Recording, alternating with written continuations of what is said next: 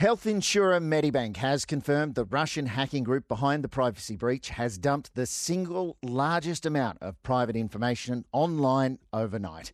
For more, I'm joined now by the A B C's senior business correspondent, Peter Ryan. Peter, thanks for your time. What can you tell us about the hackers dumping more Medibank files? Well, good morning. Uh, the crisis continues for Medibank Private, and uh, they've confirmed that another very big file, or perhaps the largest file, has uh, been released on the dark web overnight. Uh, the Russian hacking group behind this Medibank Private breach say that they've dumped the single largest amount of private information uh, online, uh, which they're now describing as the entire cache of stolen data.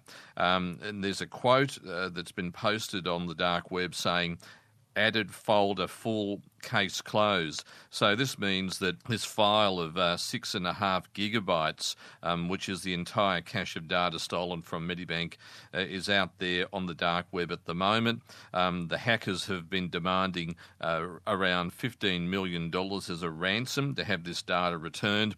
Uh, Medibank has been standing firm, refusing to pay any ransom, saying they haven't paid any ransom, working very closely with the Australian Federal Police and the F B I to try to uh, get some sort of outcome out of this, being very careful about what they say so as not to uh, give the hackers any further information, but just confirming that um, the single biggest data dump of Medibank data is out there at the moment. So the message uh, to um, any Uh, current or mm. former uh, Medibank uh, customers is to be vigilant about any messages coming in on text or phone calls, and to be more suspicious than you normally would be given the exposure of uh, private information. Peter, away from that story, we've been talking about surging inflation all year. So how significant is the latest evidence that it might actually be falling?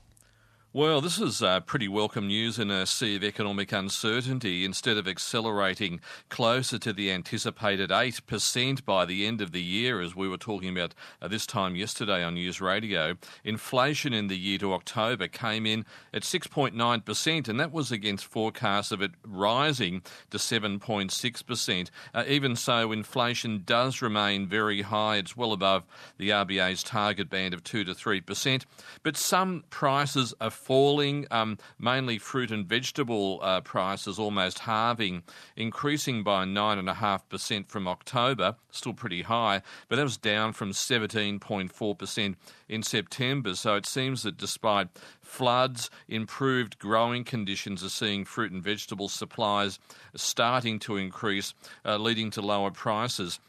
There's still some big uh, contributors keeping inflation uh, very high. Uh, prices for new dwellings, for example, surging by more than twenty percent over the uh, year. The A B S puts that down to high levels of building construction, but also ongoing shortages of labour and materials complicating the picture. And we've all noticed that uh, fuel prices are higher. And it's not surprising after the federal government's temporary cut to the fuel excise ended in late September. That's added uh, twenty-two cents a litre back to prices at the bowser. Even so, fuel prices could fall given that the global benchmark Brent crude has been steadily falling in the last couple of weeks. This morning down to around eighty-five US dollars a barrel. Just a few weeks ago it was over one hundred US dollars a barrel. Holiday travel, accommodation prices moderated as school holidays came to an end. A lower demand for travel to Europe and the United States. That could be a one-off, but there are many reasons to be optimistic that inflation might be soon peaking. Well, that's certainly good news, but as you say, it could be a one-off. Just how cautious should we be? Well, uh, the share market uh, bounced momentarily yesterday, making the most of the rare positive news. But as you say, it's best to be cautious about these monthly figures. History shows that these n- uh, numbers can bounce around, but they do go to the Reserve Bank's uh, hope and narrative that inflation uh, will ease next year, perhaps down to around four point five percent. Um, there could be a more extensive uh, reading in late January when the more traditional quarterly C P I is released, and with that hope that if inflation is confirmed to be heading south, the Reserve Bank might be in a position to ease interest rate rises, maybe even pause them. And that would be long-awaited relief to households who've been hurting very badly from higher mortgage repayments. And we'll find out next Tuesday when the Reserve Bank holds its final meeting of the year.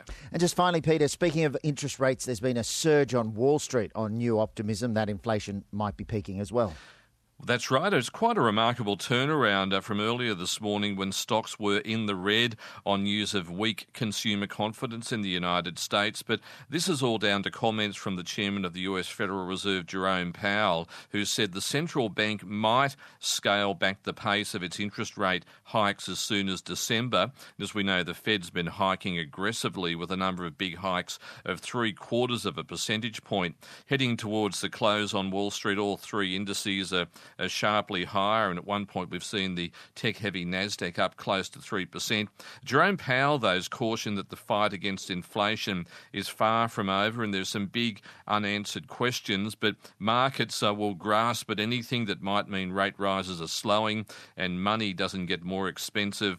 Bets are now, though, that there will be still a half a percent half a percentage point rate rise at the Fed's December meeting, but it seems those days of even bigger ones of three quarters of a percentage point might, repeat, might be over. That's Peter Ryan, the A B C's senior business correspondent.